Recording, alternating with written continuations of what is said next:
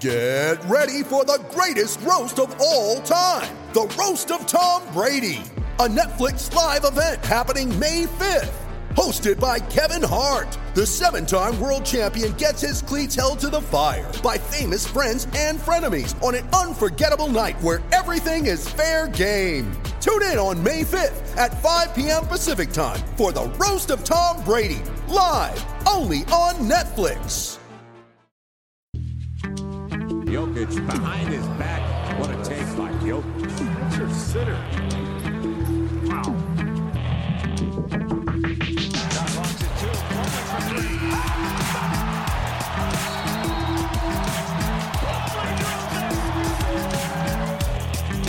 Jokic. Harris good for gas.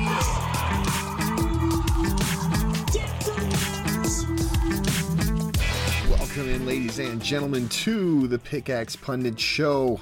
I am your host, Zach Mikosh with DenverStiffs.com.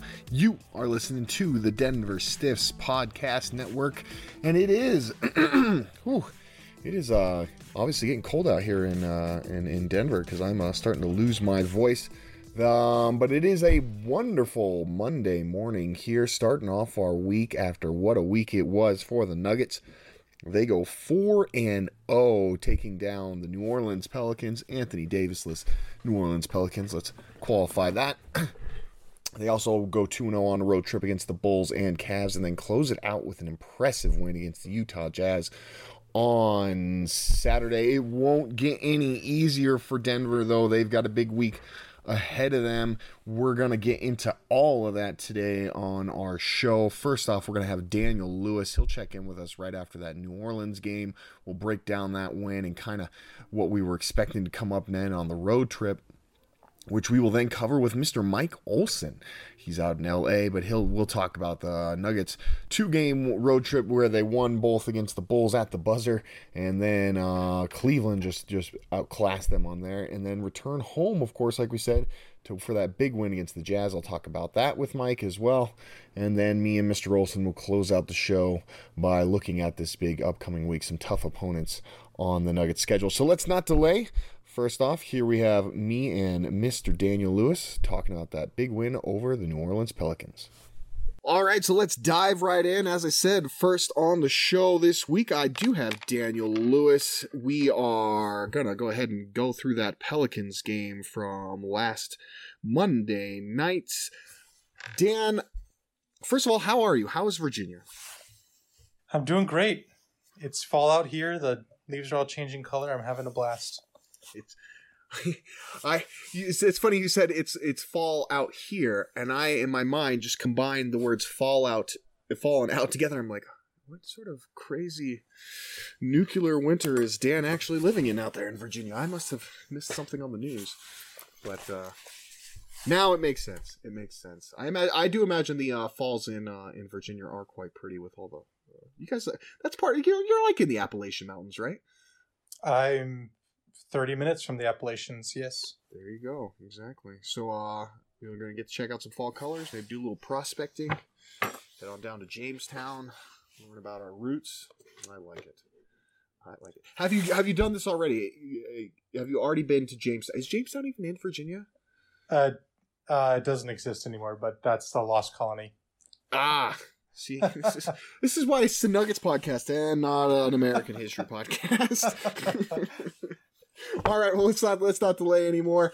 Um, so Dan, I mean uh, the Nuggets uh, against the Pelicans last night. It was a, it, it, it was a, obviously it's a win, and that, and that's a good thing. But there was a lot of things that were ugly. I mean, the first quarter was ugly. They looked they looked disinterested.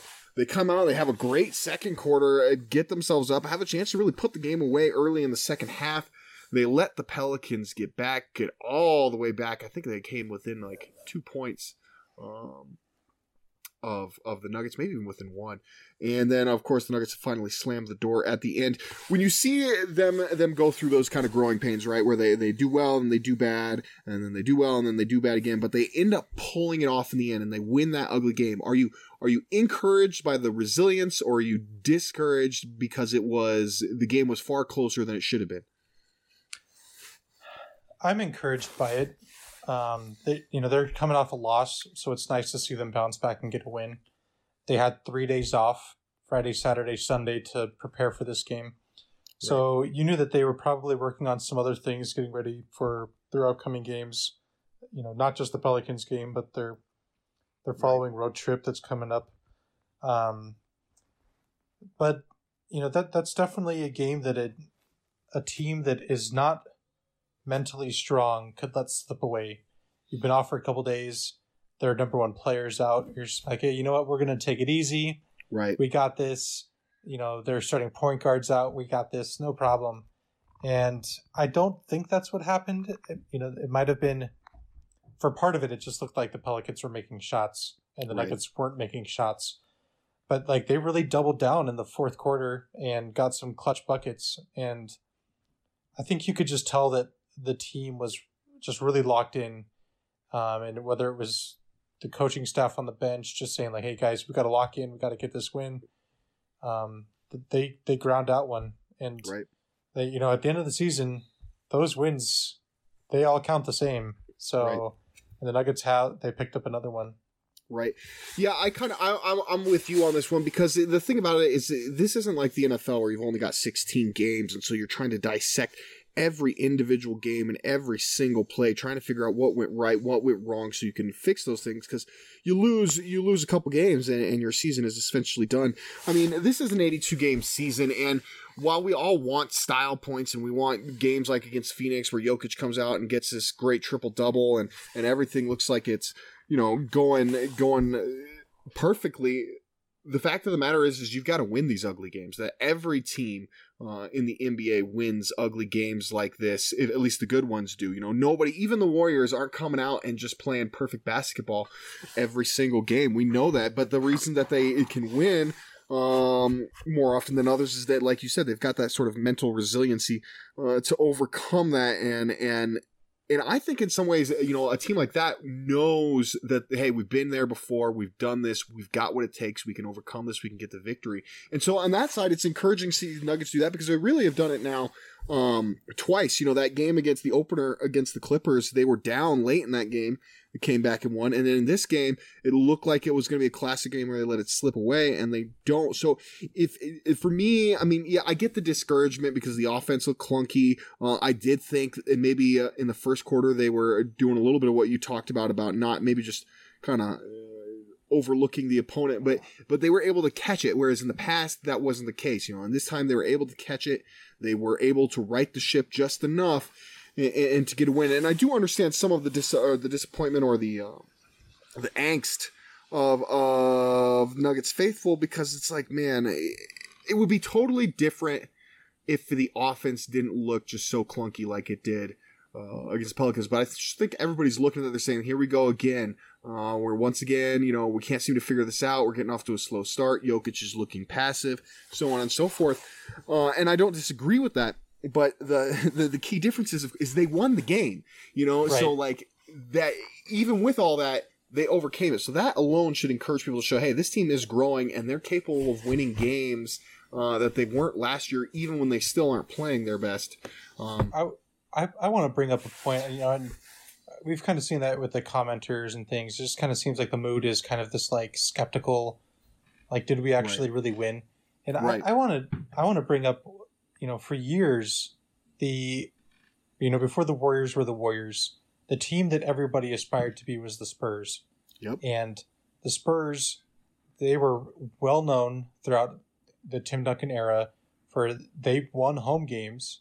They mm-hmm. beat, you know, they beat good teams, they beat bad teams at home, and then they would just grind out wins on the road. And Right. at the end of the season, you looked and they won 50 games. They didn't really have too many blowouts, but you know, they managed their minutes well. They played hard and they just did enough with they just did enough to win at the end of the game. And um, I, th- I feel like this is un, unfamiliar territory for the Nuggets, but like this this is a good team.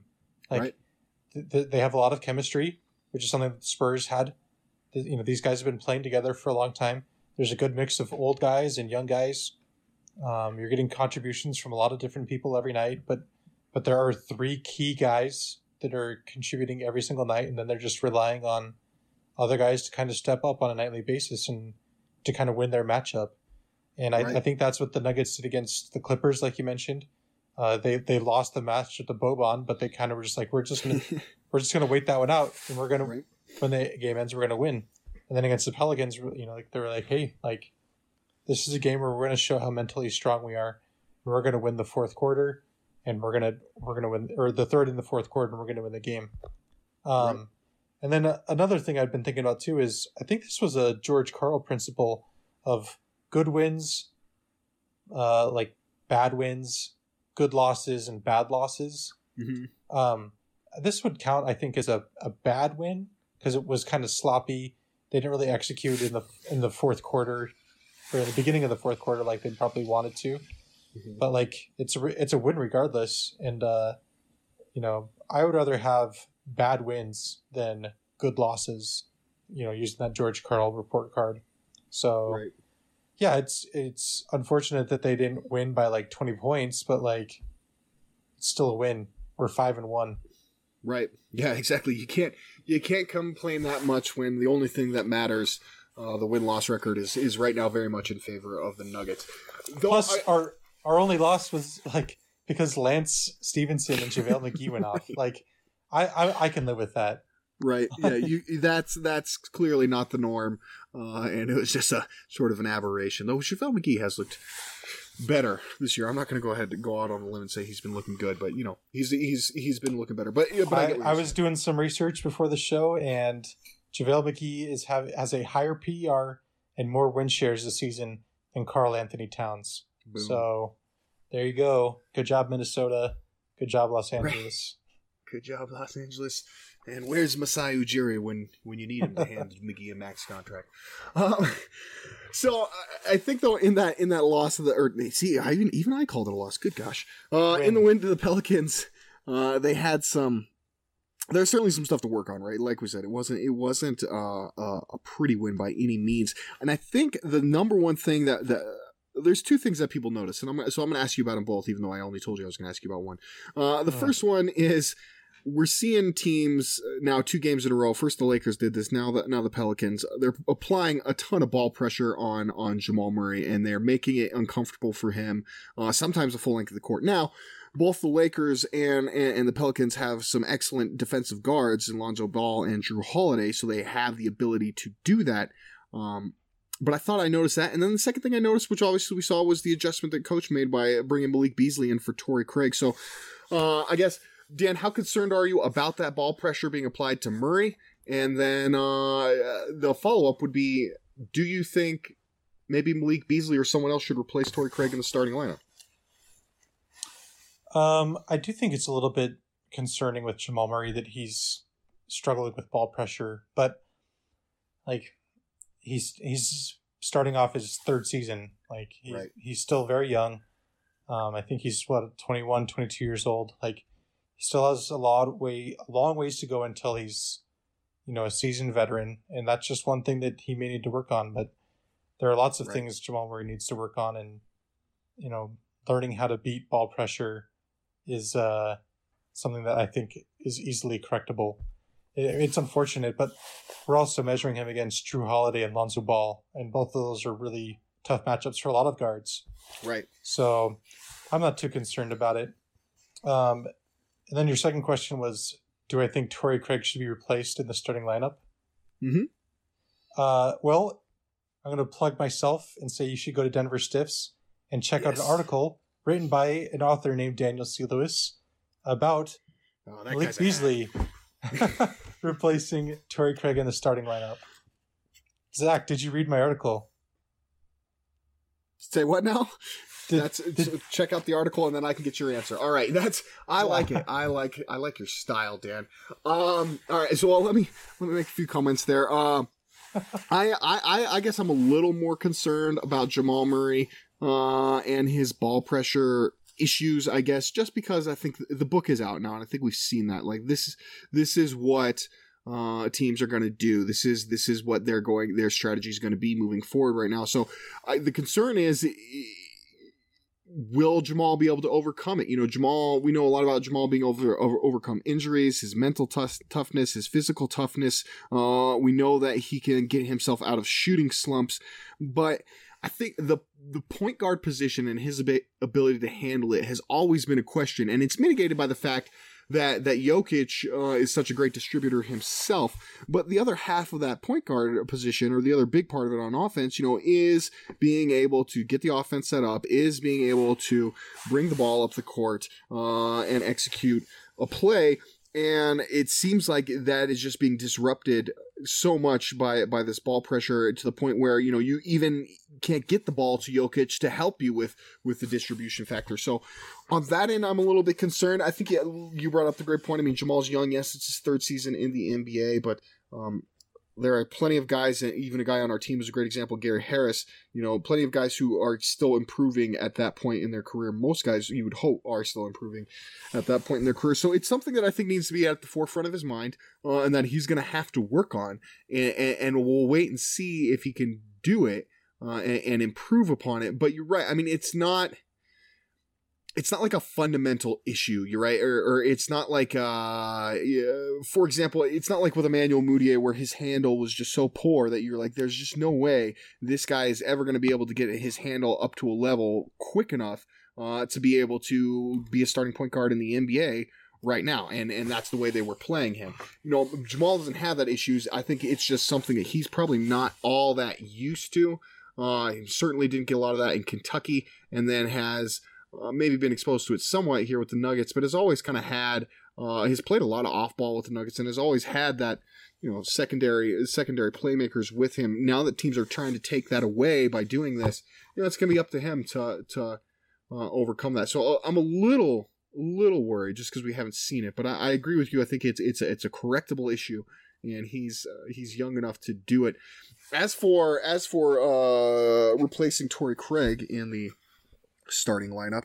Um, I it's just like to me i don't know it's a it's a shuffle thing anyways the, the problem i guess i would have with with putting malik beasley in there is you know it, it's it's uh it's an opportunity for him that you want to tell him hey you can go out and make the most of this but at the same time in the back of his mind he's gonna be like well yeah but uh, this is only until you know five weeks from now when, when will barton is back uh, or six weeks or whatever it is and then and then he's back to the uh, back to the bench. Where whereas Torrey Craig, I mean, probably the same issue, but I think Torrey a little little more might be a little more understanding of of that his role is a bench player. I mean, Malik is the guy who came out and said that he was what he was going to be. Uh, was he was going to be an All Star this year or or an MVP? Something like he's something outrageous uh, for a guy who is not. He really said he wanted to be an All Star this year. Yeah, I, I, believe that was the, that was the the quote. It was uh, something in that in that ilk that uh, he was going to be, you know, like an all star. That, that's some confidence right there. Exactly, exactly. And so I worry about killing the guy's confidence. You give him the opportunity, and then once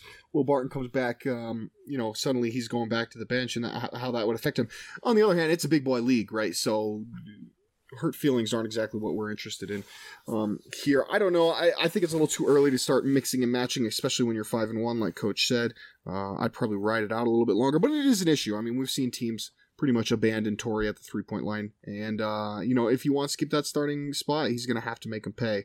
Uh, I'd give him a few more games, though, before I before I made that move. And un- unfortunately, with his, he's not, you know, like Juancho can be an offensive rebounder and a screener mm-hmm. because he's a little bit taller. Right. Um, but Torrey Craig is only six six and he weighs about as much as Will Barton. Like, right.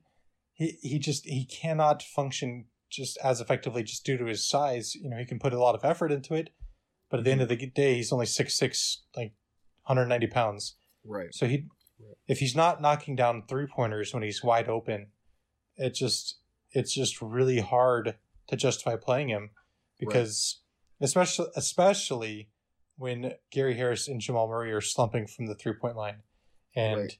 we're not talking about it very much because we you know we have a lot of evidence that those two guys are good shooters, but so far this season they haven't been. Um, and it, it's only six games, but you know the Nuggets are one of the worst three point shooting teams in the league, and there's a, you know opposing teams they have enough they have access to the same information we do. They know hey these guys are slumping right now, just pack it in the paint. Jokic can do all his drop off passes he wants, but like if there's five of us inside the arc, you know, nearby the paint, he's not going to be able to thread the pass in there. Nobody's Right. that good.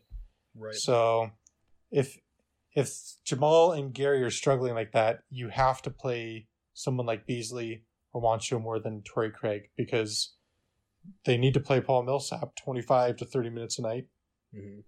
and you can't you can't have four non-shooters on there. You get like you Right. got to have at least 3 guys that can shoot above 35% from the three-point line. And uh with Millsap and Craig, it's just not a it's just not a good lineup combination. Right. Yeah, I agree. I agree 100%. I was going to say that, and before you brought up about Millsap, that's the other one that's um there too. Like you said, I mean, you expect Jamal and Gary, and and, and to Gary's credit, he's doing plenty. He's finding other ways to score uh, and, and be effective with, and, and Jamal is too. Although I think Jamal Jamal's finding ways to score to score, um, probably more so with just with volume, uh, but but you're right. Those guys have not shot it well, and and that really does put a pinch on this offense because this offense. uh, I mean, we've seen it year after year. We saw it when Jokic was trying to play next to Plum- Plumlee. We saw it when Jokic was playing next to Nurkic. This offense needs a clear lane uh, to be able to operate at, at its best, and without any spacing, I mean, it, it doesn't matter who's playing next to Jokic at the at the power forward spot. If nobody's able to space the floor, you're going to be uh, you're going to do exactly what they're saying. Teams are packing the lane and not making making even the the, the best of passes possible. And So- I, I've been really impressed with the job that Michael Malone has done this season, like getting his players to buy in defensively and just helping, you know, establish that um, chemistry and culture on the team of, and everyone seems like is buying in. But like, I'm just worried that the, it's going to be the year 2020. Michael Malone is still coaching, and we're still playing two traditional bigs and only three shooters with Nikola Right. Jokic. Like, at some point, he has to realize you need at least three good three point shooters on the floor at all times with Jokic. And, you know, you can play Millsap at the same time because he's great at setting screens. He's crafty in the post. He can isolate on the elbow and get some buckets. He gives a, you know, a different element to their offense. You can make that work.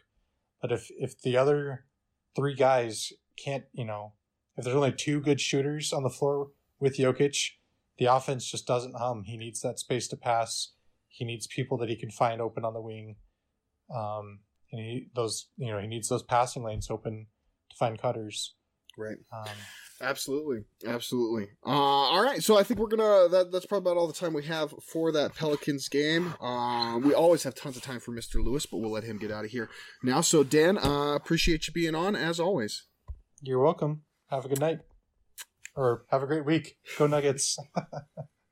All right, well, that was Dan Lewis talking about that win against over the New Orleans Pelicans. Definitely one of those games, you know. Uh, you were you obviously became an expected win once you heard Anthony Davis was out. But I mean, New Orleans is not a bad team as we were saying. So it's it's it's good to see the Nuggets. They, they it was scary there for a moment, but good to see them overcome there and get that win. They they kind of that was the theme for for the next game as well. The Nuggets they played the Chicago Bulls, uh, and and that one uh, far far closer than anyone expected. But you know, I think there's some sneaky things about the Bulls that are actually make them a more difficult opponent than it would appear. They do get that win basically at the buzzer, and then follow up uh, beating the Cavs, and then the win against the Jazz on Saturday. I want to talk about all of those games, and I want to talk about what is up next uh, in the upcoming week with the Denver Nuggets. So to do that, I have Mr. Mike Olson out in Los Angeles, California. Mike, how is LA? Is it sunny and and like 70 degrees? you uh you should place your bets man i i uh yeah it's that's that's pretty much the the everyday piece of la and and you kind of love it and occasionally i miss i miss the rain more than anything yeah it's it's it's Yeah. beautiful out here but uh yeah there's a same as it ever was type of aspect for sure I think uh, I think if I was in LA, I would probably miss like December. I would want it to be kind of cold and snowy, um, and then that's about it. I like you know just to get the, like that Christmas atmosphere. But Yeah. after that, usually after that, I'm pretty much over the winter. Uh, so yep I me could, too Uh, I could enjoy LA, but it gets pretty hot there in the summer. So I guess that's the You know, that's the downside to it. Yeah, it's it's and still even then, you know, we we basically we see high 80s, low 90s. Um, I I definitely one of these days when I move out of LA, and I will move out of LA, um, it's it's going to be interesting acclimating to the next spot for sure.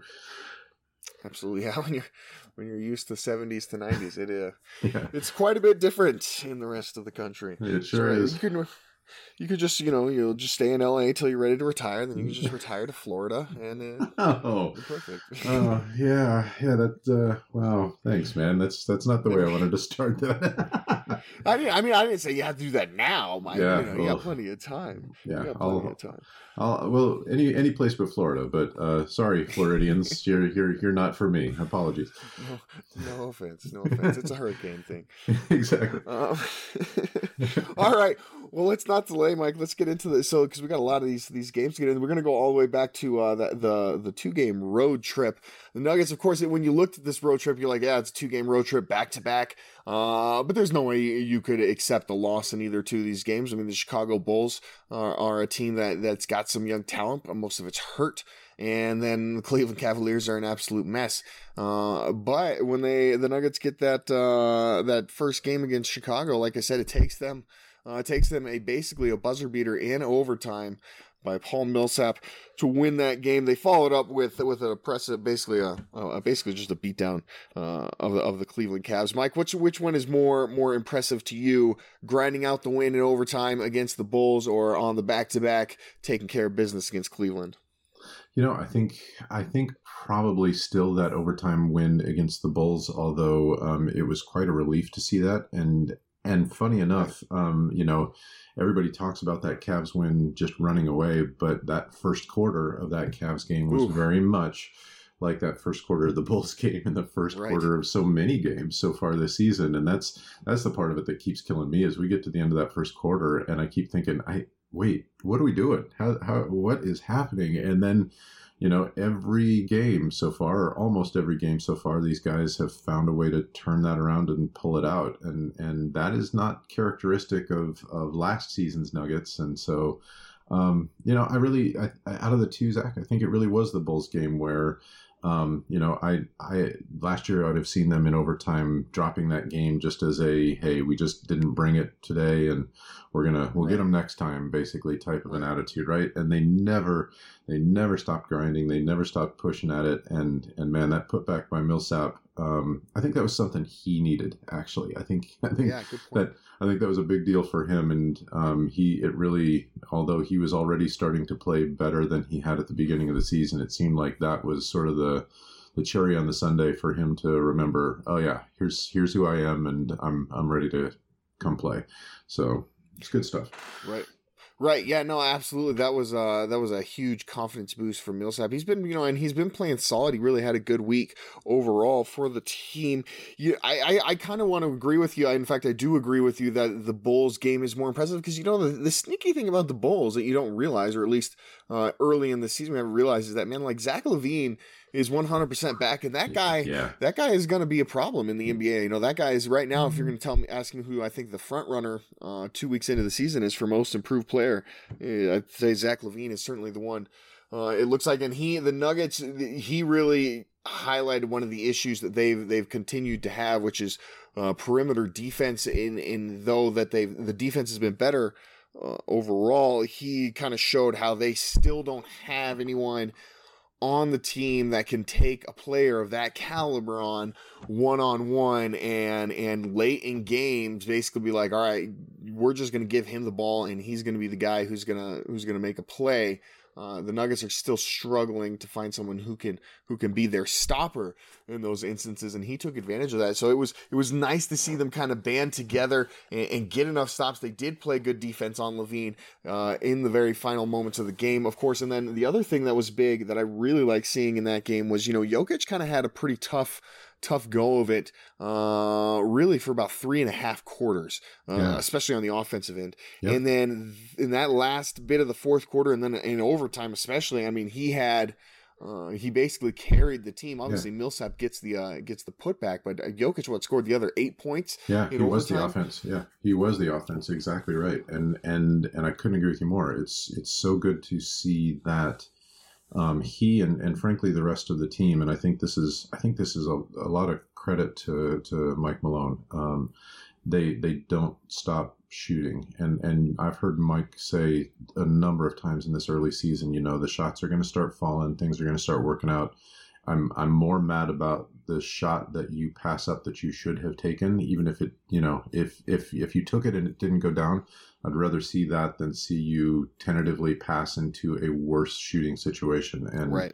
and he's and he's hammering it home and and you know good on him that he's sticking with that message because frankly with the poor shooting it would be really easy to say hey you stop shooting the ball and he's not done that at all and, and it's it's good to see Yeah, absolutely, absolutely. You know, another another nice move I liked by Mike Malone is on that back to back. So he rests yeah Juancho Hernangomez on the uh, on the front end Yeah. against that Bulls game. He doesn't play. yeah Comes back out in the game against Cleveland, scores what like twenty three points. yeah Uh, and and and basically he was the one who carried them through that game and and you know consistently it was just you could say Cleveland you know I mean you can see there's there's a an issue of of, of want to right now in, in Cleveland and yeah and a guy like Juancho Hernangomez, who's you know a little a bit diff- and under the radar guy, somebody they probably don't really think too much about in their game plan. Um, there, if there's not the want to to close out on a guy like him, yep uh, that you're going to see what happens uh, to them. So I, another, I like that move uh, by coach. Whether you think it was so that he could keep Juancho fresh, whether it was because he just made the adjustment after the Chicago game, saying, "Hey, I need to inject some more shooting into this lineup."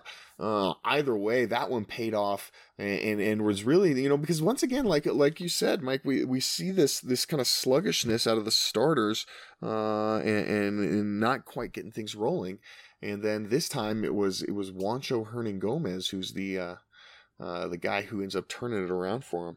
So uh, a good a good all around back to back road trip. I think uh, like like you said, I think the the win against Chicago is most impressive. But maybe I might give Juancho my most impressive player uh, I too.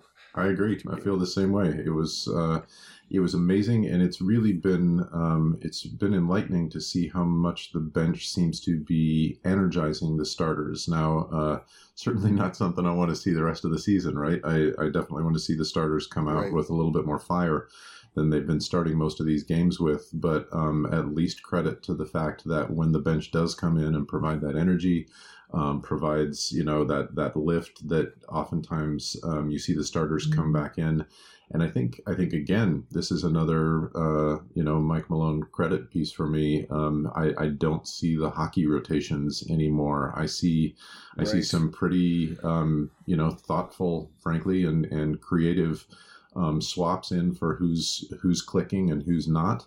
Um, and and we're just deep enough that we can make that work with just about whoever's getting mashed up with who anymore. Um, I, I think, frankly, um, it, you know, even though we're eight and one, and I'm I'm crazy happy about that. Um, so many of these have been nail biters, and and when our when our shots finally start falling, and and I think the defense will actually continue to improve throughout the year. Um, I, I think we're going to be a real handful this year. So it's it's exciting. I, we're we're not at our best, and we're still um, really doing well. So uh, should be fun. Right. Coach, uh, coach actually mentioned that against the um at the post game against the Jazz is that he said, "Yeah, I keep telling these guys. Imagine when we actually start hitting shots, what, what we'll be able to do." yeah, You know, exactly that's- right. That's a true uh, true point. You brought up a lot of good points there, Mike. That I wanted to I wanted to touch on first. You know that that rotation thing is you know it, just an interesting thing. If you remember last year, he said, you know, I want to I want to always keep either either Nikola or Paul Millsap or Millsap Millsap on the uh, on the floor at the same time Yeah, he's actually so he changed he's kind of changed tune with that and what it is is instead of keeping one of those two guys on the floor at the, always always at uh at, at or always having at least one of those two guys on the floor at all times now it's he's got either Gary Harris or Jamal Murray on the floor at all times which is kind of an interesting switch and I, and I like it because it gives uh, it always gives them that that kind of perimeter scoring threat, no matter what. That guy that you know, hey, it, we can again we can give him the ball. Uh, he can get a set in something. So whether or not Jokic is on the floor, they've got that guy, and it, it's really it's really opened things up uh, for for the bench, and I think it's really helped them quite a bit because they know they've got that that strong uh, starter who's there to score for them. The Yeah. the other thing that you mentioned was was the bench bringing energy, and I'm going to so I'll tie this into the next uh, the next game uh, against the Utah Jazz. Of course, the Nuggets end up running away with that one late. The uh, the big energy moment is is Mason Plumlee knocking down the three pointer, doing a little doing a little Steph Curry shimmy afterwards, and uh, as well. Um, Mike, you see that you, you you see this team again with the the, the bench kind of carried them through, and now now against the team, we've seen it do like I said against the the Pelicans who were without Anthony Davis. We saw him do it against a couple of teams who were uh, maybe not the best, even though they were road games. and It was the back to back, but that game against the Jazz, for all for all intents and purposes, I mean that's that's two the two Northwest Division heavyweights right now going at each other and and the Nuggets pretty much uh, put put them away. I mean, it was a back and forth game. In fact, the Jazz even were up by nine there. I think late Yeah. in the third, maybe early fourth. Uh, but the Nuggets just kind of once again they just put this team away. Uh, I mean, should we start thinking about them as as the front runners for for the Northwest Division? I mean, is this a team that now you, know the expectations were, hey, let's maybe get to the playoffs, maybe try and get get home court. Now is this a team we're saying, hey, this should be a uh, top three seed in the West? I mean, wouldn't wouldn't that be crazy? Only because we were the only team out of the Northwest that didn't make it in last year, right? Um, Right. So it, I mean, we're it would certainly be a, a cool worst to first type of a story, and and frankly, Zach, I, I think you know. Odd, odds on, we'd have to be the team that you'd be looking at just from how we've performed at the beginning of the season compared to everybody else. Now, Right. um, is, you know, it's it's a long season. Let's let's see what happens. And you've still got so many great performers sitting around you, um, and and we've seen a couple of them already that um, I think are only going to continue to get better. Um, you know, uh, you know, Portland's got something to say as well. Uh, Damian uh, Lillard has certainly. Uh, stepped his game up as well, so um, it's going to be a fight again this year. But uh, yeah, I I definitely as as much as it makes me nervous to say so, I'd call us the the guys that I would look at to possibly come out of the Northwest as as the the Northwest champs this year. And man, um, gives me gives me goosebumps and and nervous feelings just to say that all at the same time. But yeah, I, it's exciting. Right. Right. And I, I you know, I, I tend to agree. I think because listen, the, the Northwest is going to be, uh, is going to be a tight jumble, right? A lot of the, these teams are going to end up in the playoffs, just like last season. Any, any one of the five, you could, you could make an argument can, can win this division. Obviously, Minnesota is probably the one right now you're thinking might fall off just because of the whole, uh, weird Jimmy Butler scenario thing that's go, they got going on over there. Yeah. Uh, but but Oklahoma City is, is still is still a very good team as Portland, as you said, and even Utah. I mean, the Nuggets ran away with that game last night. But one of the big things, like I said, I mean, Utah was right there and in fact leading, had a chance to run away with it themselves. Yeah. Uh, and then Donovan Mitchell goes down with the. Uh, uh, looked like maybe an ankle tweak or something like that, and he ends up, you know, he has to get helped off the floor. Yeah. You kind of saw the air just kind of come out of them uh, when that happened, and and that's really when the Nuggets pretty much put this uh, put the game away. So you know, I, I wouldn't. Yes, it, when you look at the box score at the end of the night, it looks like the Nuggets kind of blew them out. But uh, you know, I would I would temper your your takes on the Nuggets being better than the Jazz right now, just because there was there was some smaller things happening in the game within the game there that I think uh, that contributed to that that aren't necessarily indicative of the long term prospects for Utah. So I would I would say that it's still uh, it's still very much up in the air. But I mean, there's there's no reason to think that Denver shouldn't uh, win this win this division because because you know the schedule right now for them is is fairly soft, but they're they're doing exactly what they should be doing if they're going to be a top team uh, in the conference. Is they're taking care of business and and beating the teams they should, and then winning the games against good teams at home. You know they're they're they've done everything right thus far, and there is a ton of firepower that is not playing right now on this team that is gonna they're gonna get back uh in the coming months. You know we know will barton is out probably maybe another or at least will be reevaluated now about in about five or so weeks. Um Adrian Wojnarowski last night. I don't know if I would say this rep- was reporting or, but he at least when he tw- he tweeted out that uh, Isaiah Thomas should be coming back sometime in December uh, for the Denver Nuggets. We don't know where Michael Porter Jr. is at right now, but there's another guy who's uh, still waiting in the wings. I mean, the, Nuggets there is there is a lot of of pieces that are still um not not on the court and and despite that they are coming out and and winning these basketball games. So I, I like I said, it, it's a tight race. Uh, but I think that you would be silly to think uh, that that they shouldn't at least be considered uh, among the favorites to to win the division.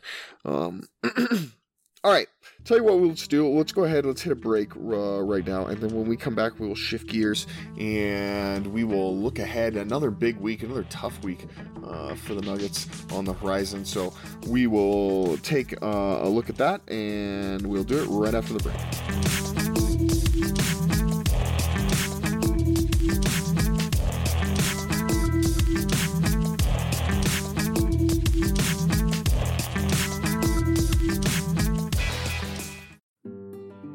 All been there. When the budget's the tightest or a time is the shortest, that's when disaster strikes. The last thing anyone wants to deal with in these times is an electrical issue in their home or business. Maybe your light suddenly won't turn on, or maybe a home inspector wants that electrical service changed before you can close out on a property you're selling. Heck, maybe it's not even an emergency at all and you're just looking to finish out your basement or get some power ran to that new AC unit. Whatever your need may be, give Sun Electrical a call. They're a family owned and operated business that serves the Front Range, and you can be assured that you'll not only get the highest quality service, but you'll also get the most affordable price as well. Mike, the owner of Sun Electrical, will come to your home or business personally to evaluate your situation and provide a free estimate. And he stands by the work Sun performs as a fully licensed and insured electrical contractor. So give him a call 719 659 6888. Don't be fooled by the phone number, as they'll serve the entire Front Range from Colorado Springs to Fort Collins and everywhere in between. That's 719 659 6888. 719 659 6888. Sun Electrical, the home of truly affordable electrical work.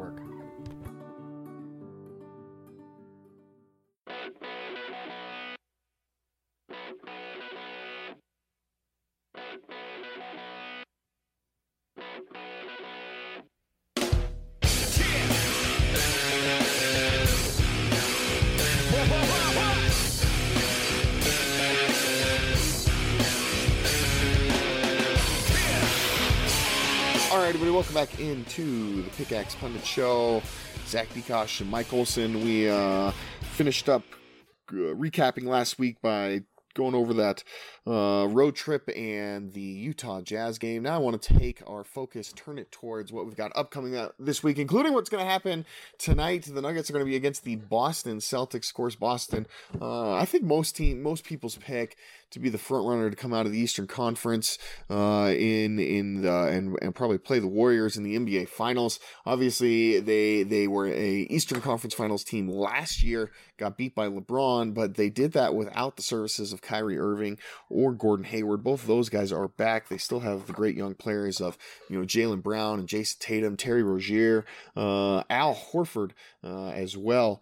Uh, to to kind of be the linchpin, the veteran linchpin that brings it all together that is on the horizon. And then at the end of the end of the week they play basically another team that is uh, considered one of the contenders to come out of the eastern conference the milwaukee bucks. So of course Giannis Antetokounmpo the uh, MV, early mvp candidate uh, out of the east. Milwaukee playing very well seven and one right now at least. So um, that is another team that uh, is going to present some problems for the nuggets on the horizon both home games uh, so that should help. But Mike, if you had to, if you had to pick one of the two, which game do you think uh, is going to be a tougher, tougher matchup for Denver? You know, um, they're they're both tough games, and it's a great question, Zach. I I think um, you know Giannis presents. Uh, Giannis is is what I, I think everybody thought JaVale McGee could be someday. Um, he's he's just he's he's incredible. Just everything he's capable of doing. Um, he the the angles he can score from, the the dunks he makes out of out of nowhere. Um, he he just blows my mind, and and he's he really, uh, you know, sometimes even plays the point for them, uh, similar to to Jokic. But we've always performed so well against them, including with Giannis, and and so um, as as much as they scare me, and and they're better this year. The the Celtics, man, they're just just stacked across the board and and I don't think I think they're very similar to the Nuggets in that I'm not sure they've still found their rhythm yet. Um, you know, putting Right. putting those two really great guys back into the mix um, in in Kyrie and uh, Gordon Hayward. Uh, I don't think that they've actually completely assimilated all of that together. And man, when they do, uh, w- watch out for those guys because Hayward is already off to a torrid start. Um, I think everybody just kind of has to figure out their place in the pecking order there. Um, that that team just scares the hell out of me. So um, they're both going to be great contests. I, I think we could, you know, I could see us uh, easily going zero and two just as much as I could see us going two and zero. But um, it's it's Boston out of those two that really makes me go, wow, we we better bring our A game. Uh, period to to make sure we step out of that one with a win, even at home.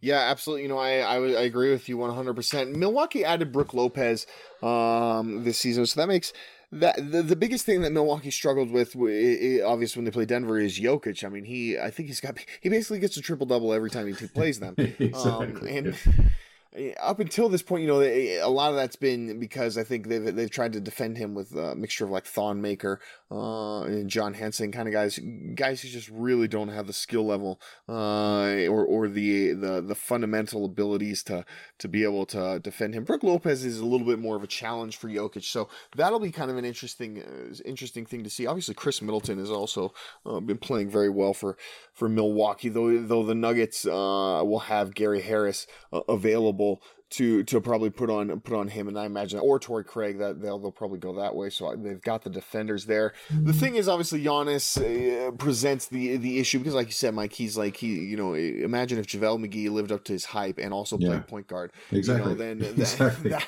that's what you would have Yeah. uh, in Giannis Antetokounmpo, which is um, is just it would obviously is a crazy a crazy matchup nightmare. Now, obviously, I, I think Denver will put Paul Millsap on him, which will be interesting to see. Though I th- eh, there's probably not too many players out there who will be better at just containing Giannis. Not, Yeah. I mean, he's not going to stop him. He's no. not going to shut him down Just but he'll down. be able right he'll be able to slow him down he's going to make him work for it you know he's going to he's to play him physically and and and i think that that makes me makes me a little bit more optimistic whereas when i look at boston you know man i think okay so um They the come in Nuggets are gonna waves, start man. Just just in waves at you. It's right, crazy. Yeah. right. And so you're gonna have the Nuggets are gonna obviously gonna start their lineup of Murray, Harris, um, Craig, Millsap, and, and Jokic, and then that'll go against uh, Irving, uh, Brown, Tatum, uh, Hayward, and, and Horford. So it's I, I look across the board and I'm like, do I like the defensive matchup of Jamal Murray trying to defend Kyrie Irving? Uh, I definitely do not. Uh, do I like? Uh, I, I guess I'm okay uh, with Harris against Brown.